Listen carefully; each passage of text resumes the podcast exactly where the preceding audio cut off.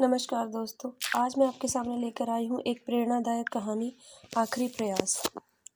एक समय की बात है। एक राज्य में एक प्रतापी राजा राज करता था। एक दिन उसके दरबार में एक विदेशी आगंतुक आया और उसने राजा को एक सुंदर पत्थर उपहार स्वरूप प्रदान किया। राजा वह पत्थर देख बहुत प्रसन्न हुआ। उसने उस पत्थर से भगवान विष्णु की प्रतिमा का निर्माण करा, उसे राज्य के मंदिर में स्थापित करने का निर्णय लिया और प्रतिमा निर्माण का कार्य राज्य के महामंत्री को सौंप दिया।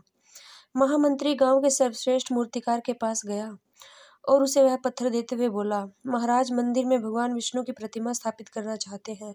सात दिवस के भीतर इस पत्थर से भगवान विष्णु की प्रतिमा तैयार कर राजमहल पहुँचा देना। इसके लिए तुम्हें पचास स्वर्ण मुद्राएँ दी जाएँगी।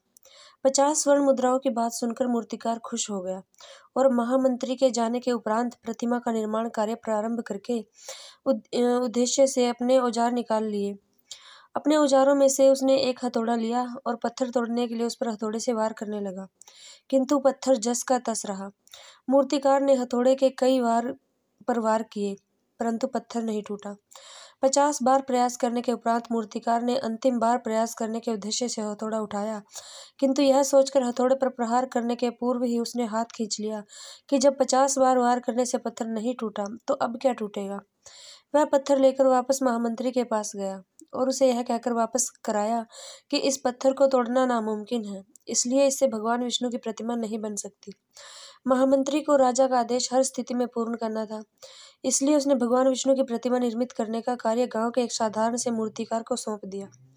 पत्थर लेकर मूर्तिकार ने महामंत्री के सामने ही उस पर हथौड़े से प्रहार किया और वह पत्थर एक बार में ही टूट गया।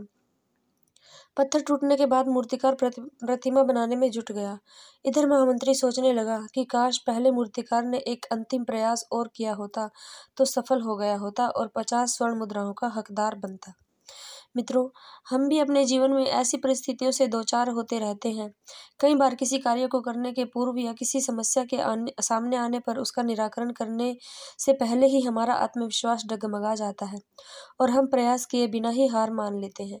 कई बार हम एक दो प्रयास में असफलता मिलने पर आगे प्रयास करना छोड़ देते हैं, जबकि हो सकता है कि कुछ प्रयास और करने पर कार्य पूर्ण हो जाता या समस्या का समाधान हो जाता।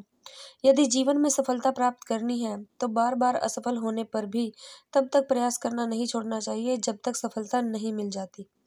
क्या पता जिस प्रयास को करने के पूर्व हम हाथ खींच लें, वही हमारा अंतिम प्रयास हो और उससे, उसमें हमें कामयाबी प्राप्त हो जाए।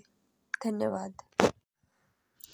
नमस्कार दोस्तों, आज मैं आपके सामने लेकर आई हूँ एक प्रेरणादायक कहानी, आखिरी प्रयास।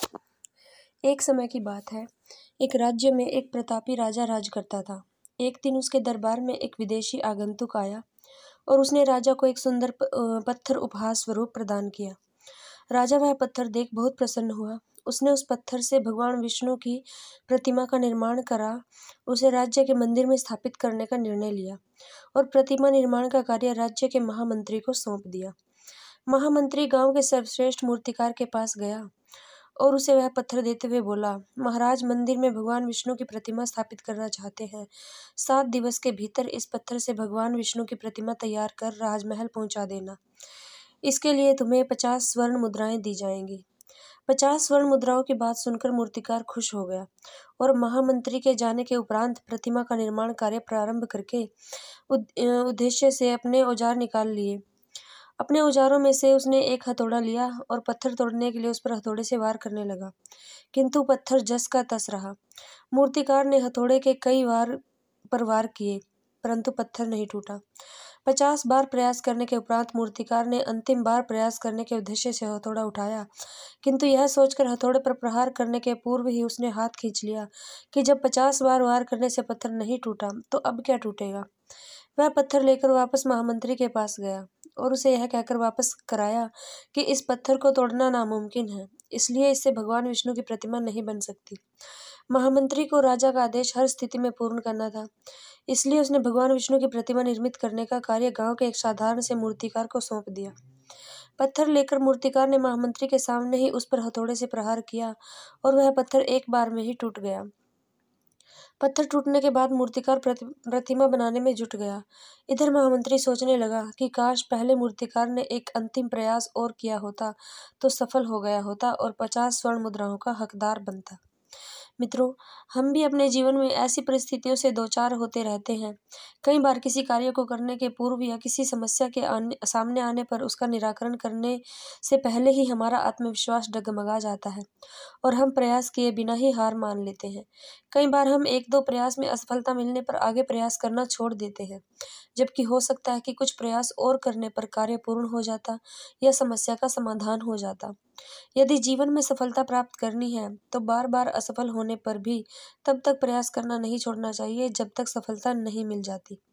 क्या पता जिस प्रयास को करने के पूर्व हम हाथ खींच लें, वही हमारा अंतिम प्रयास हो और उससे, उसमें हमें कामयाबी प्राप्त हो जाए।